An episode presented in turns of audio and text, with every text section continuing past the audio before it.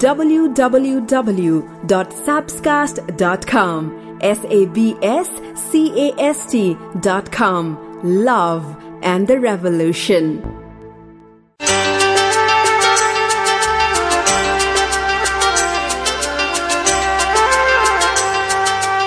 हर कोहीले गुलाबको फूललाई माया गर्न सक्छ तर त्यसको पातको माया गर्नको लागि धेरै कुरा चाहिन्छ सुन्दर कुरालाई माया गर्नु त साधारण हो।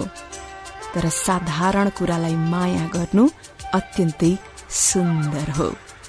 जुन शक्ति साधारण कुरामा छ त्यो अरू कहाँ? त्यसैले त उसलाई हेरिरहन मन लाग्छ। ऊ साधारण छ तैपनि अत्यन्तै विशेष लाग्छ। उसँग पुरै जीवन काटिदिन्छु जस्तो लाग्छ। उसँग खुसी हुन्छु जस्तो लाग्छ। र मनमा नै भन्न मन लाग्छ। उसलाई नै हेरेर खै के हो के हो? सायद यो माया भन्ने चिज खै कस्तो हो कस्तो हो? मायाले बोलेको बोली मिठो भो सुरिलो आवाजको जादु छुट्टै भो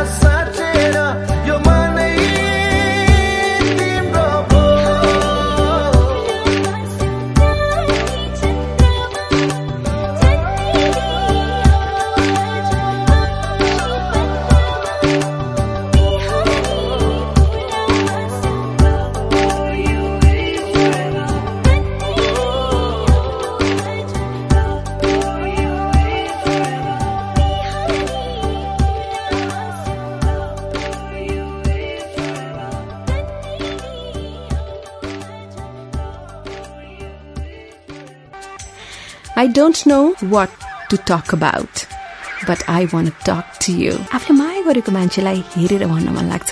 मलाई थाहा छैन म तिमीसँग के कुरा गरौँ? तर म तिमीसँग कुरा गर्न चाहन्छु। धेरै धेरै कुरा गर्न चाहन्छु। साँच्ची हो कुनै एउटा विषय नै चाहिन्छ भन्ने छैन। माया लागेपछि लाग्यो लाग्यो। उसँग बोलिरहँ छेउमा बसिरहँ उसलाई हेरिरहँ। त्यो चाहनालाई त्यो शब्दमा व्यक्त म कसरी गरौँ? अब म नौवटा कुराहरू भन्न चाहन्छु। विशेष गरेर जो छोरी मान्छेहरू हुनुहुन्छ उहाँलाई टार्गेटेड जो छोरा मान्छे सुन्दै हुनुहुन्छ तपाईँकै बारेमा हो सो तपाईँले नसुन्ने कुरै छैन। अब प्रेम सम्बन्धमा परियो। सिङ्गल थिए अब प्रेम सम्बन्धमा परे। तर धेरैले त्यस्ता गल्तीहरू गर्नुहुन्छ। स्पेसली लेडिज सम्बन्धमा गाँसिएपछि यस्ता गल्ती नगरौँ है। यस्ता गल्ती गरियो भने आफै पनि दुखी। आफ्नो पार्टनर पनि दुखी सम्बन्ध पनि खोलै खोला जान्छ। सो नगर्नुहोस् यस्ता गल्ती। नम्बर वान एक्सपेक्टेसन्स अति बढी आशा गर्ने। जति बढी आशा गर्यो मान्छे उति नै त निराश हुन्छ। किनभने सबै आशा कहाँबाट पुरा हुने? होइन? त्यसैले अति बढी आशा उसले मलाई यस्तो गर्ला उस्तो गर्ला भनेर त्यो आशाको त्यो एकदमै ठुलो दरबार बनाउने काम बन्द गर्न पर्यो। अर्को साथीभाइलाई टाइमै नदिने। एकदम रातारात परिवर्तन मलाई ऊ मात्रै भए पुग्छ। भन्ने कुरा गलत हो। त्यो केही दिन मात्रै टिक्ला तपाईँलाई साथीभाइ पनि चाहिन्छ परिवार पनि चाहिन्छ। त्यो नभुल्नुहोस्। अर्कोलाई ट्रस्टै नगर्ने। हरेक मान्छेले के चाहन्छ अझ छोरा मान्छेले के चाहन्छन् यस्तो पार्टनर होस् मलाई ट्रस्ट गरिदियोस् मेरो कुरा बुझिदियोस्। तर तपाईँले उहाँलाई शङ्का मात्रै गर्ने उहाँमा विश्वासै नगर्ने हो भने एकदमै नराम्रो बानी हो। तर तर तर त्यो कुरामा नि केटा मान्छेहरूले पनि यस्तो चाहिँ हुनु पर्यो एक्टिभिटीहरू। तपाईँलाई शङ्का गर्ने भन्दा पनि तपाईँलाई विश्वास बढी गर्ने वातावरण तपाईँले नै बनाउने है। त्यो कुरा पनि महत्वपूर्ण छ। अर्को चाहिँ माइ डियर लेडी फ्रेन्ड उसलाई खुसी बनाउनको लागि एकदमै प्रयास बढी गर्ने क्या? त्यस्तो पनि नगर्नुहोस्। मान्छेमा डिग्निटी भन्ने कुरा एकदम महत्वपूर्ण छ। स्वाभिमान छैन भने त्यो मान्छेले अर्काको पपेट भएर मात्रै कति चल्ने हो? होइन? तपाईँ त्यो पपेट बन्ने होइन। त्यो यस वमन पनि बन्ने होइन। आफ्नो डिग्निटीलाई चाहिँ मेन्टेन गर्न पर्यो। उसको खुसीको लागि सबै कुरा समर्पित। म एकदमै लागि पर्छुहरू पनि होइन।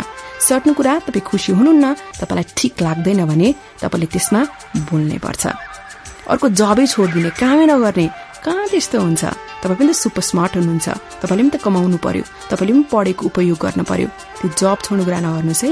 जसरी हुन्छ तपाईँले पनि आफ्नो करियर अघि बढाउनै पर्छ।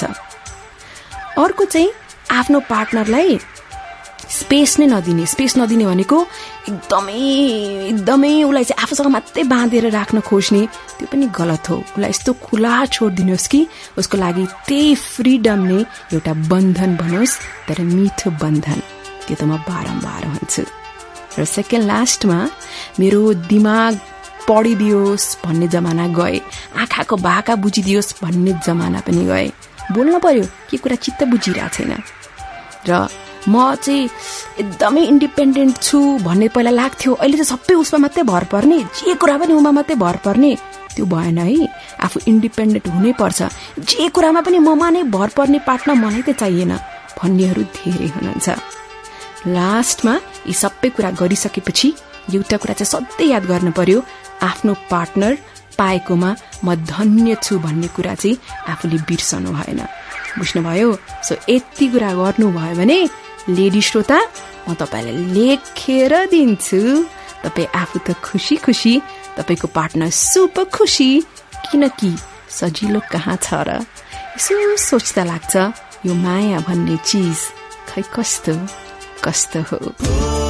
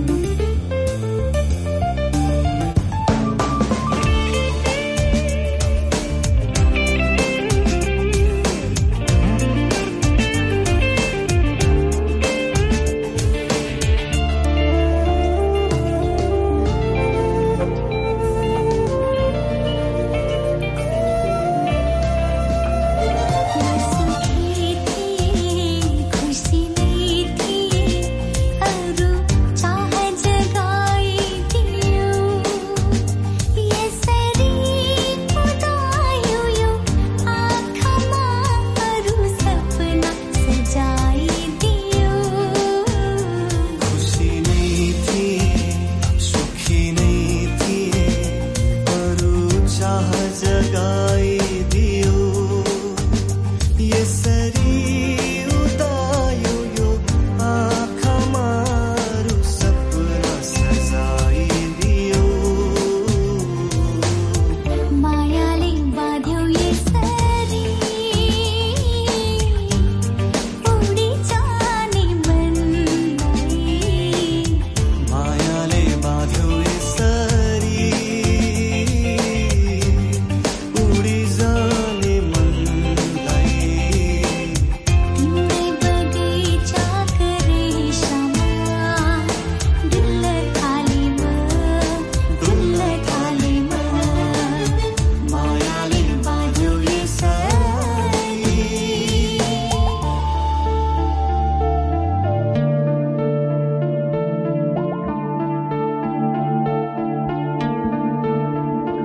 स्याप्सकास्ट सुन्दै हुनुहुन्छ। स्याप्सकास्ट यो माया भन्ने चिज खै कस्तो?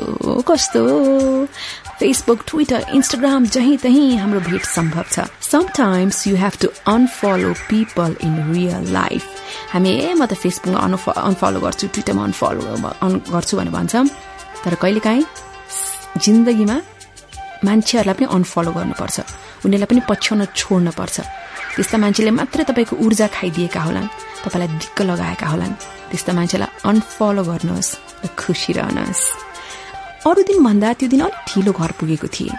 म घरभित्र पुग्न नपाए उनले रिसाउँदै सोधिहालिन् कहाँ जानु भएको थियो? किन यति ढिला? आज अलिक बिजी भए त्यही भएर हो उनलाई सम्झाउँदै भने। जहिले बहाना बनाउनुहुन्छ मेरो त अलिकता पनि माया लाग्दैन। हजुरलाई जहिले पनि काम काम काम। बिहा अघि त तिमी मेरो सबै थोको भनेर भन्नुहुन्थ्यो। अहिले भन्दा हजुरको काम प्यारो भयो है। भोलि त म माइत जान्छु। उनले आक्रोशका साथ भनिन् नरिसाउ न काम नगरी घरमा चुलो कसरी बाल्नु भन त? तिमी आफै सम्झ त। मैले काम काम काम भनेर भन्छु। म कहिले काहीँ ट्राई गर्छु छिट्टै आउन इनफ्याक्ट म धेरै ट्राई गर्छु छिट्टो आउन भनेर मैले भन्दा। उनले फेरि भनिन् कहिले काहीँ त छिट्टै घर आउँदा पनि हुन्छ। हजुरको त मेरो ग्रह नै मिल्दैन सधैँ झगडा मात्रै। उनले त्यसो भनिसकेपछि मलाई मनमा जसक्क भयो। उनको कुरा सुनि नपाउँदै सकिन नपाउँदै उनको हात समाए उनलाई नजिक ताने र भने ग्रह मिल्ने नमिल्ने होइन कि? माया मिल्न पर्यो। ग्रह नमिले पनि हाम्रो मन त मिल्छ नि त। अनि एउटा कुरा याद गर के भने तिमी भन्दा प्यारो मेरो लागि को पनि छैन। यदि म कामबाट छिट्टै आएको भए तिम्रो माया नपाएको भए यो एनिभर्सरी केक कहाँबाट आउँथ्यो? काम गर्छु बेसी हुन्छु ढिलो आउँछु मात्र तिम्रो खुसीको लागि। तिमीलाई खुसी दिन सकु त्यही भएर भनेर भनिसकेपछि मैले केक दिएँ एनिभर्सरी गिफ्ट दिएँ। आँखामा त टिलिपिल आँसु पारिछन् र मलाई हेर्दै उनले भनिन् happy anniversary thank you for so much love and I love you र मलाई यति लाग्यो कि माया प्रेममा झगडा हुन्छ रिस हुन्छ तर झन आगो लाउनु भन्दा पनि मायाले नै सम्झाउनुहोस् मायाले नै फकाउनुहोस् प्रेम अझै बढ्छ प्रेम अझै गाढा हुन्छ। झगडा समस्याको समाधान होइन।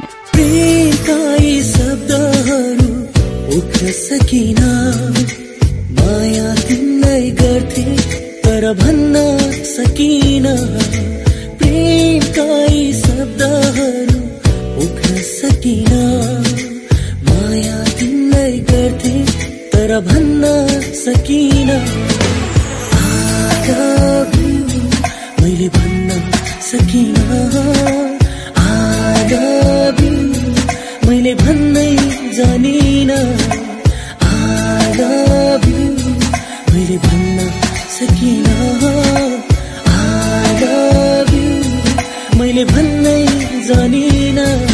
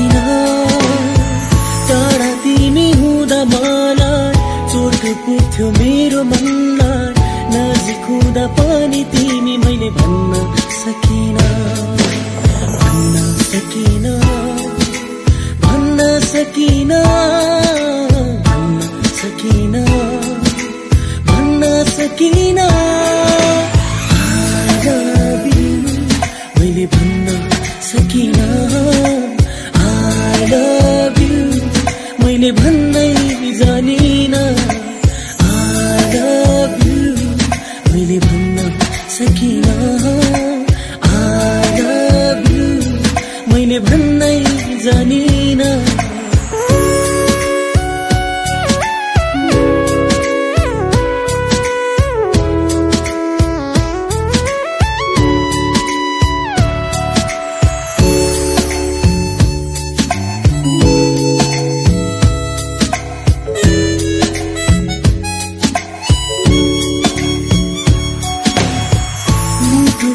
साँची साके।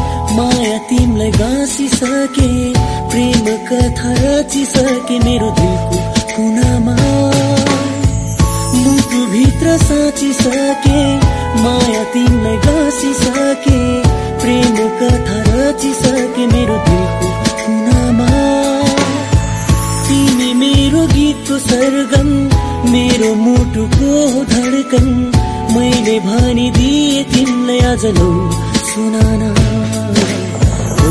सुनाना। म भन्छु सुनाना। सुनाना।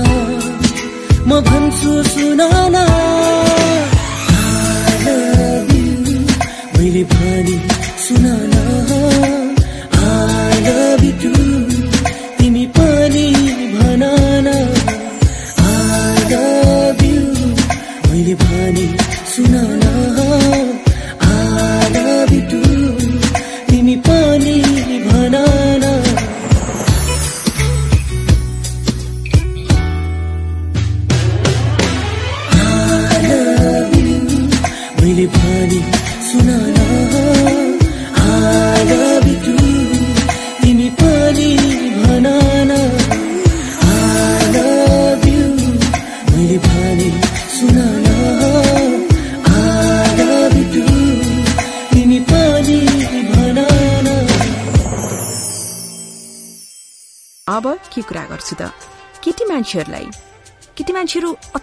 हुन्छन्? के के के बुझ्न अप्ठ्यारो छ?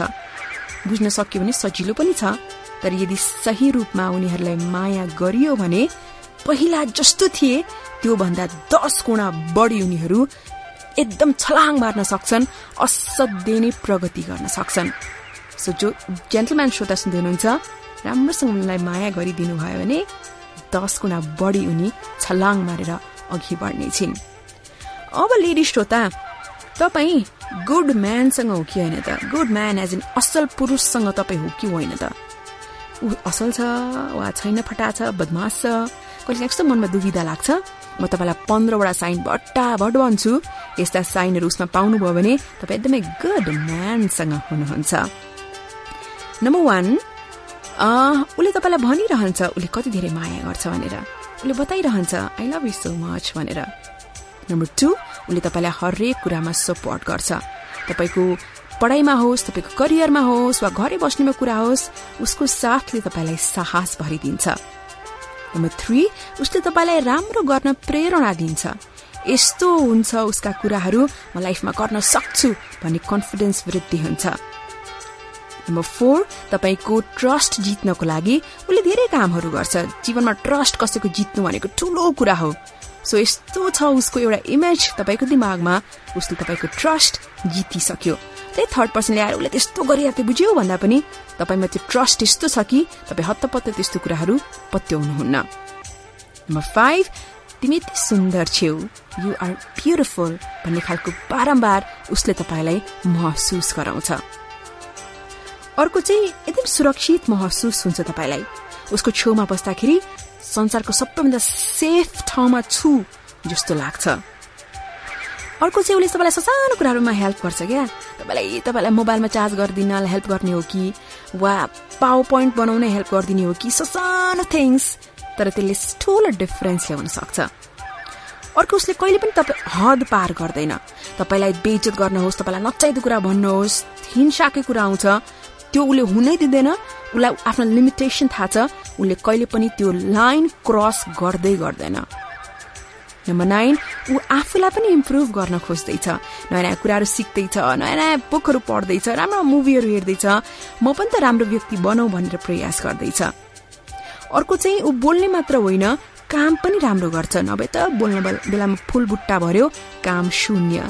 तर ऊ जस्तो बोल्छ बाचा गरे अनुसार उसले काम पनि गर्छ। अर्को ऊ तपाईँको लागि मन खोलेर अगाडि बस्छ। आफ्नो मनको डर हुन सक्छ भावना हुन सक्छ के के इच्छा चाहनाहरू हुन्छ।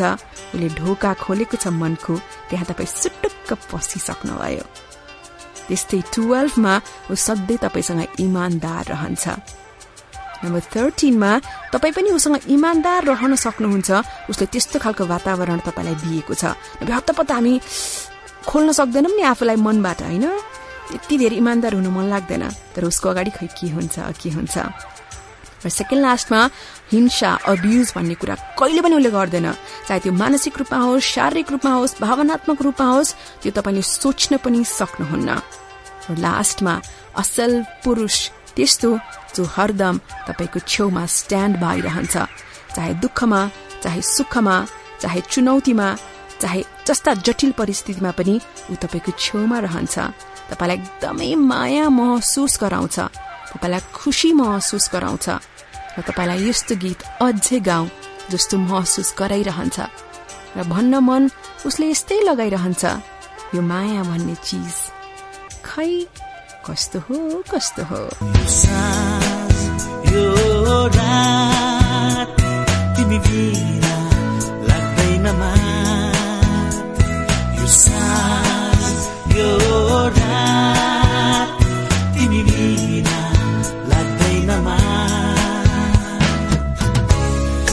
नसामा समाइसक्यो। लाग्छ मलाई तिमी।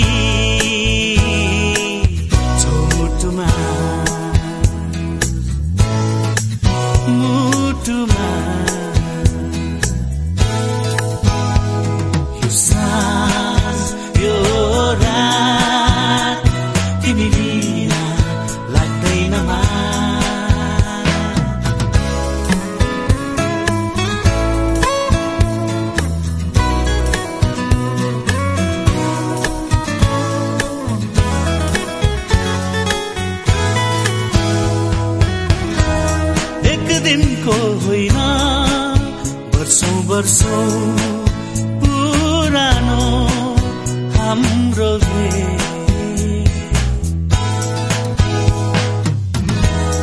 एक दिनको होइन वर्षौँ वर्षौँ पुरानो हाम्रो। सक्दैन कसैले हाम्रो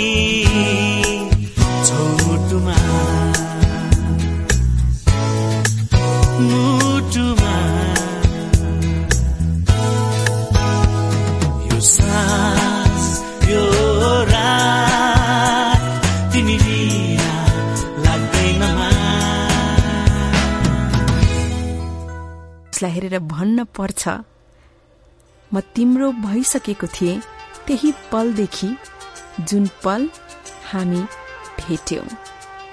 तपाईँ कसैलाई माया गर्नुहुन्छ भने सम्झिनुहोस् त फर्स्ट टाइम उसलाई कहिले भेट्नु भएको थियो? कहाँ भेट्नु भएको थियो? कस्तो लागेको थियो?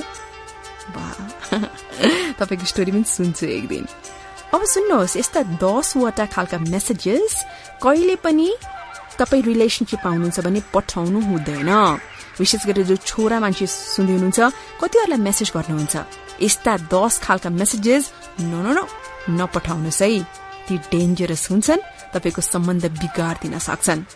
सुन्नुहोस् नम्बर वान आफ्नो एक्स गर्लफ्रेन्डलाई मेसेज पठाउने। त्यस्तो कहिले नगर्नुहोस् त्यो भनेको आगोसँग खेल्नु जस्तो हो। That's very dangerous number two आफ्नो गर्लफ्रेन्ड वा आफ्नो वाइफको बारेमा एकदमै गनगन गरेर लेख्ने। त्यो पनि गलत हो। आफ्नो सम्बन्ध यस्तो हुन पर्यो अरू कसैलाई थाहा नहोस्। ए उसले यस्तो गर्छ उसले यस्तो गर्छ त्यस्तो भनेर मेसेज पठाउने काम एब्सोल्युटली रङ नम्बर थ्रीमा चाहिँ कसैलाई एकदमै मेसेज गरेको गरे गरेको गरे गरेको गरे गर्ने कि? अब कसलाई पाउने हो कसले पाउने हो त्यो त मलाई थाहा छैन। फ्यामिली मेम्बर हुनसक्छ साथीभाइको कुरा हुनसक्छ केटी साथी नै हुन सक्छन् एकदमै बढी मेसेज पठाउने बानी पनि नराम्रो। त्यो नराम्रो बानी तपाईँमा छ भने सुधार्नुहोस् है बेलैमा अर्को चाहिँ एकदम सिक्रेट खालको मेसेजहरू पठाउने कि? कसैले त्यो हेरिदियो भने लौ बर्बाद। त्यस्तो खालको मेसेजेस कसैबाट लुकाएर विशेष गरेर आफ्नो प्रेमिका आफ्नो श्रीमतीबाट लुकाएर गर्नुपर्ने मेसेज छ भने कतै त्यो ठ्याक्क उनको आँखामा आइदियो भने स्क्रिनसट गरेर उसले पठाइदियो भने बाफ्रे डर लाग्दो छ। नम्बर फाइभमा चाहिँ एकदमै रिसाएर पनि मेसेज नगर्नुहोस् है। रिसाको बेलामा नाना थरी लेखिन्छ अनि पछि पछुताइन्छ रिसाको बेलामा मोबाइल साइडमा राख्ने मेसेजेस नगर्ने। अर्को चाहिँ फ्लर्टी खालको टेक्स्ट के? आफ्नो श्रीमती वा वाइ प्रेमिका भन्दा अरूलाई फ्लर्ट गरेको मेसेजेस पठाउने। त्यस्तो नगर्नुहोस्। उताबाट त्यस्तो आएको छ भने उसलाई ब्लक गरिदिनुहोस्। त्यो कुराले तपाईँलाई हानि गर्छ लङ टर्ममा नम्बर सेभेनमा फ्लर्ट गर्ने इभन जोकमा पनि फ्लर्ट खालको टेक्स्टहरू नगर्नुहोस्। नेभर एभर अर्को चाहिँ मेरै वाइफको कारणले मेरै गर्लफ्रेन्डको कारणले भने उसलाई दोष लाउने के? अघि मैले माथि गुनासोको कुरा गरेको थिएँ नि त्यस्तै। अँ हेर न म आउन सक्दिनँ। मेरी मेरो उनले मलाई जानै दिन्नन्। हो त्यस्तो खालको मेसेजेस नगर्नुहोस्। अघिदेखि मैले भनिरहेको छु आफ्नो पार्टनरको बारेमा आफूले इमेज खराब गर्ने हो भने अर्कोले उनलाई सम्मान गर्छ। होइन र?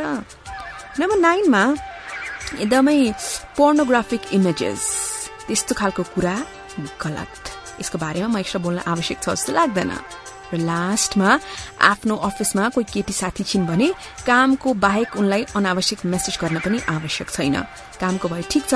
अनि कस्ता खालका मेसेजहरू अब तपाईँले एक्सचेन्ज गर्नुहुन्छ भने एब्सोल्युट रूपमा भन्न त सक्दिनँ तर केही फेसी छ भने S T O P that is stop it right now यदि अहिले बन्द गरिएन भने आज भोलि पर्सि गर्दा गर्दै एक दिन यस्तो आउनेछ। तपाईँ नराम्ररी फस्नुहुनेछ। So my dear gentleman friend gentle बन्नुहोस् फस्ने काम नगर्नुहोस् बरु उनलाई माया गर्दै यस्तो मिठो गीत म सँगसँगै गाउनुहोस्। चोखो माया दिए पुग्छ मलाई। चाहिँदैन सुन चाँदी मलाई न्यानो माया दिए पुग्छ मलाई तिम्रो हृदयको कुना राखी मलाई सहन सक्दिन तिमीले अरू कसैलाई जानी नजानी छोएको सहन सक्दिन तिमीले अरू कसैलाई जानी नजानी छोएको यो मन कल्पिदिन्छ मनमा पीडा हुन्छ। कसरी सम्हालौँ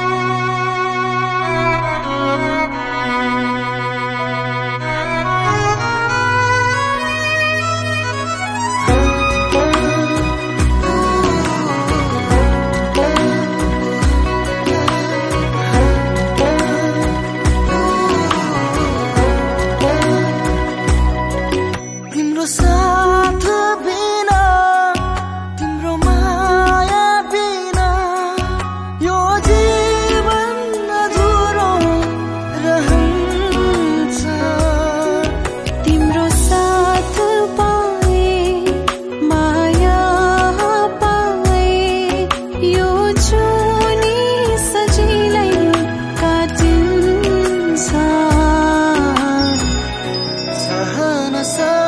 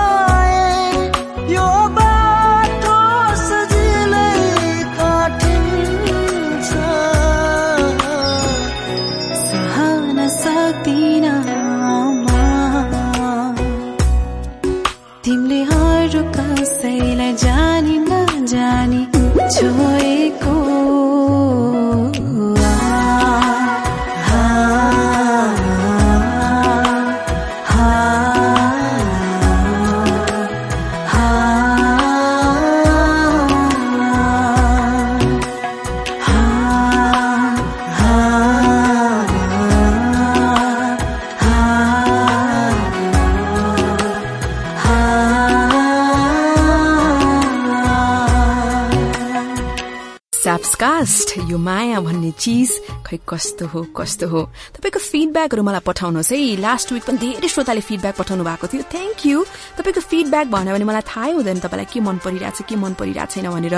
घर भनेको के हो त? घर। मेरो घरमा क्या मिस हुन्छ? तर जब माया गरिन्छ तब भन्नमा लाग्छ।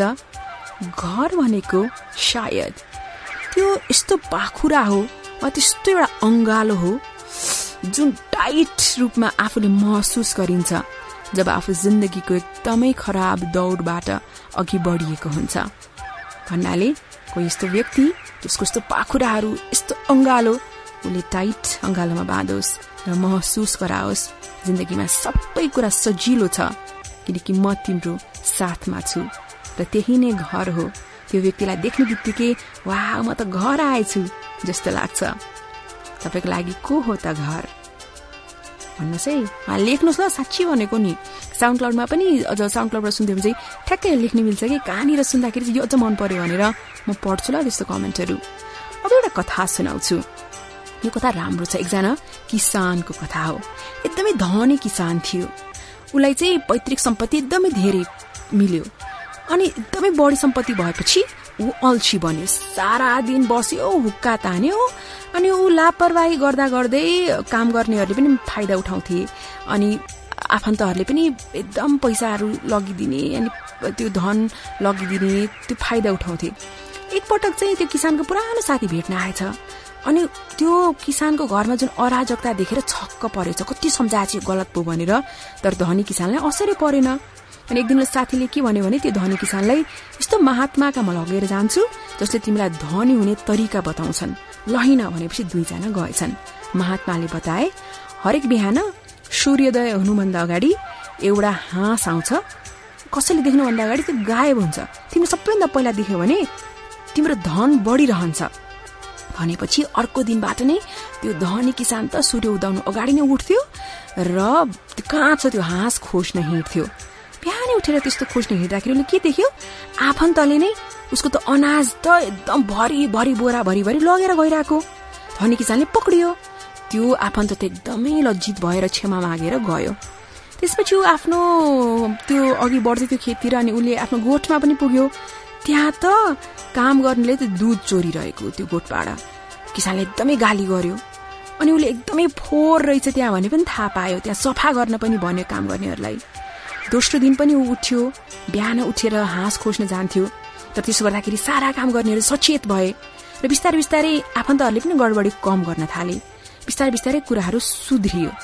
र बिहान उठ्ने बित्तिकै घुमफिर गर्ने बित्तिकै किसानको स्वास्थ्य पनि राम्रो भयो। विशेष गरेर धन पनि बढ्दै गयो। तर उसले कहीँ पनि त्यो सेतो हाँस देखेन।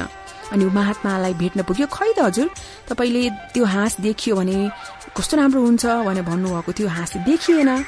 तर महात्माले भन्नुभयो हेर तिमी जुन हाँसको दर्शन गर्न गएका थियौ तिमीले त्यो हाँसलाई चिन्दै चिनेनौ।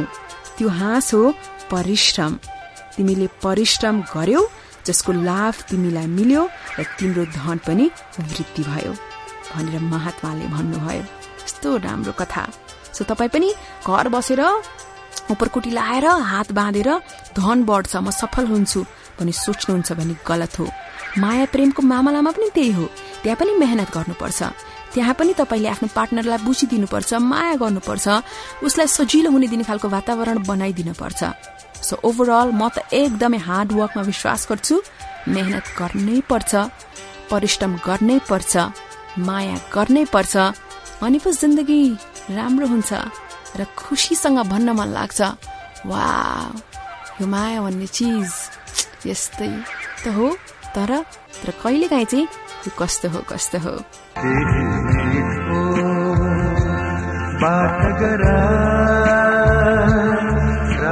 भरे